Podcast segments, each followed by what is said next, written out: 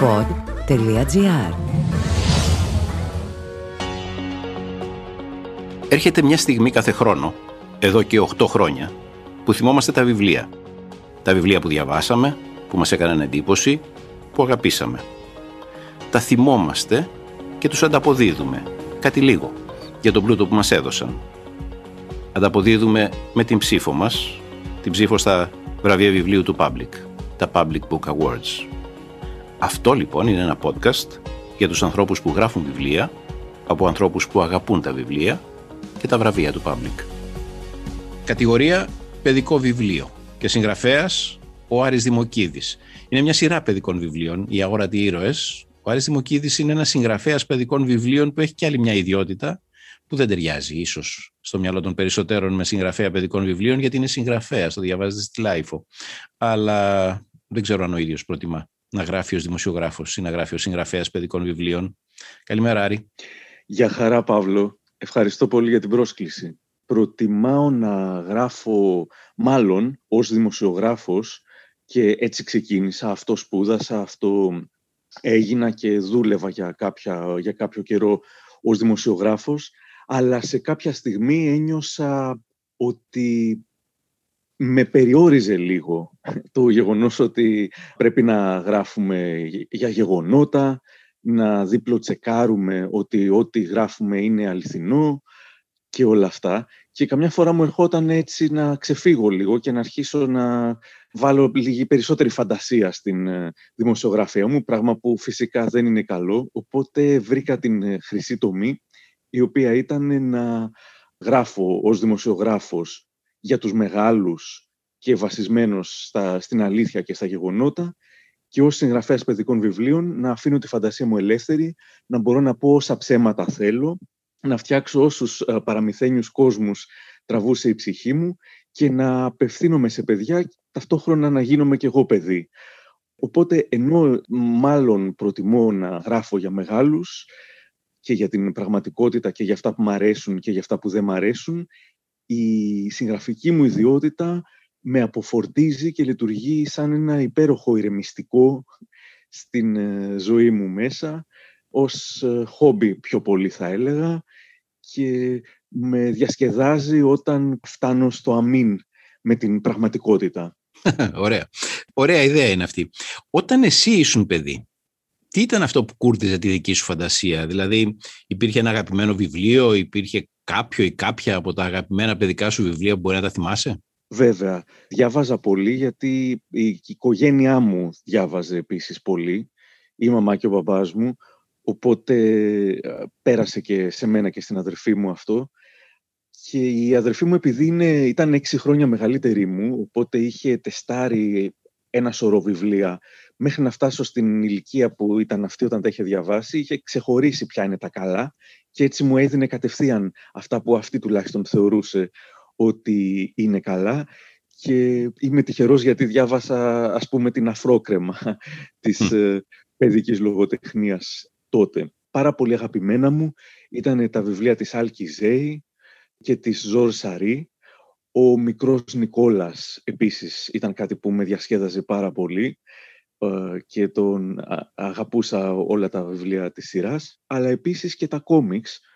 Mickey Mouse, ο αγαπημένος μου ήρωας ήταν ο Donald Duck, γιατί ήταν πάρα πολύ άτυχος, αλλά δεν το έβαζε κάτω και νομίζω ήταν ένα, έτσι, ένας ήρωας πρότυπο για μένα.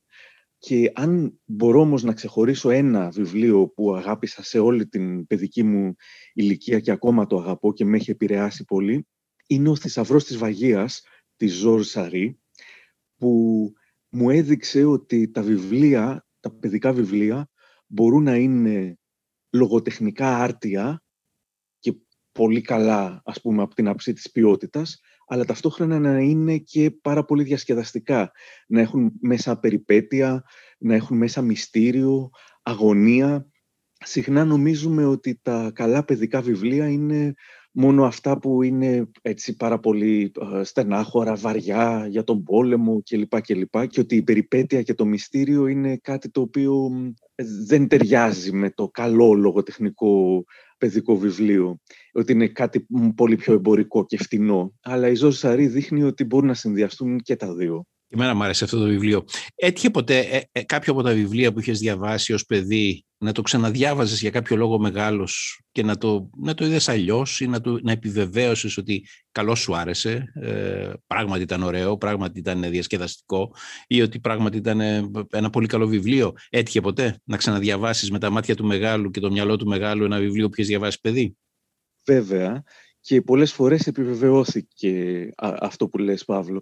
Αλλά θα πω, τώρα έτσι μου ήρθε, θα πω ε, κάποιες περιπτώσεις που δεν επιβεβαιώθηκε καθόλου και που λέω τι βλακεία ήταν αυτό.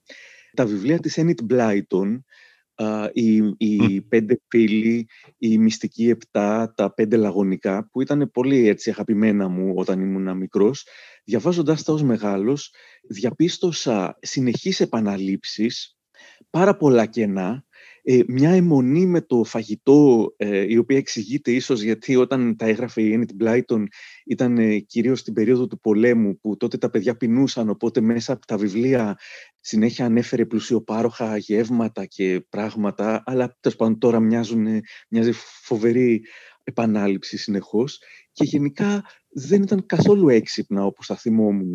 Απογοητεύτηκα πολύ και μετά διάβασα ότι και γενικότερα η λογοτεχνία της Enid Blyton δεν ε, ε, ε, παίρνει και τις καλύτερες κριτικές. Όμως για μένα ως παιδί ήταν τέλεια και συναρπαστικά.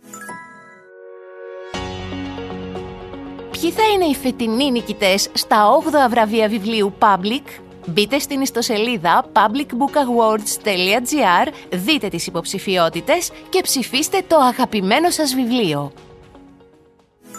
Αν έπρεπε εσύ να προτείνεις ένα παιδί που είναι τώρα 5, 6, 7 ετών, τώρα που αρχίζει μάλλον στη φάση που μπαίνει στην κουλτούρα της ανάγνωσης, στη συνήθεια της ανάγνωσης, θα του συνιστούσες στα ίδια βιβλία που συνέστησες σε σένα η αδελφή σου ή κάτι άλλο; Θα έλεγα τα ίδια, βέβαια θα έλεγα και κάποια πιο πρόσφατα.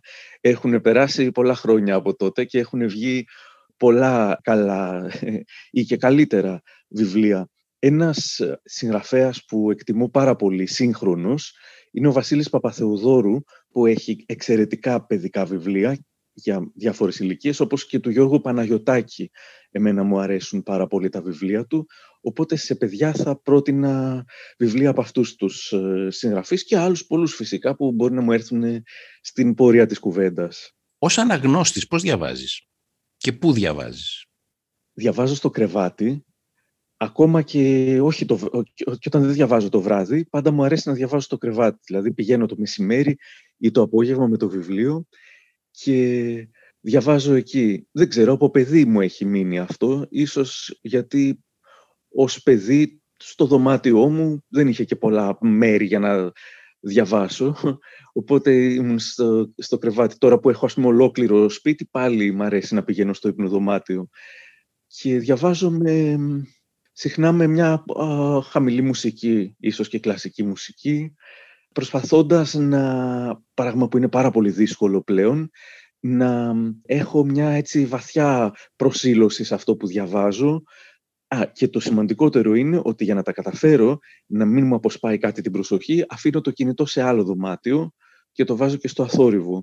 Γιατί αλλιώς έχω προσέξει ότι όταν το έχω δίπλα μου, όλο και θα σκεφτώ για να δω μήπως μου ήρθε κάποιο email, για να δω μήπως ανέβηκε κάτι, μήπως έσκασε κάποια είδηση ή οτιδήποτε και δεν μπορώ έτσι να, ε, να καταφέρω να μπω μέσα στον μαγικό κόσμο των βιβλίων. Ναι, πρέπει οι δύο κόσμοι να είναι χωριστά λοιπόν. Αυτό σημαίνει ότι θα μπορούσες να διαβάζεις έξω. Δηλαδή, αν αντί για χαμηλή μουσική είχες την κίνηση του δρόμου ή είχες την κίνηση ανθρώπων που μιλούν στα διπλανά τραπέζια ενός καφέ ή τον ήχο των παιδιών που παίζουν σε, σε μια πλατεία ή σε ένα πάρκο, θα μπορούσες να διαβάζεις έτσι; Θα μπορούσα, πιστεύω. Ναι, έχει συμβεί, όπως επίσης σε ταξίδια με το τρένο, στο αεροπλάνο. Ναι, βέβαια. Δεν νομίζω δηλαδή ότι θα με απέτρεπε. Απλά το αγαπημένο, αγαπημένο μου είναι στο υπνοδωμάτιο. Ίσως γιατί νιώθω ότι ξαναγίνομαι παιδί κάπως.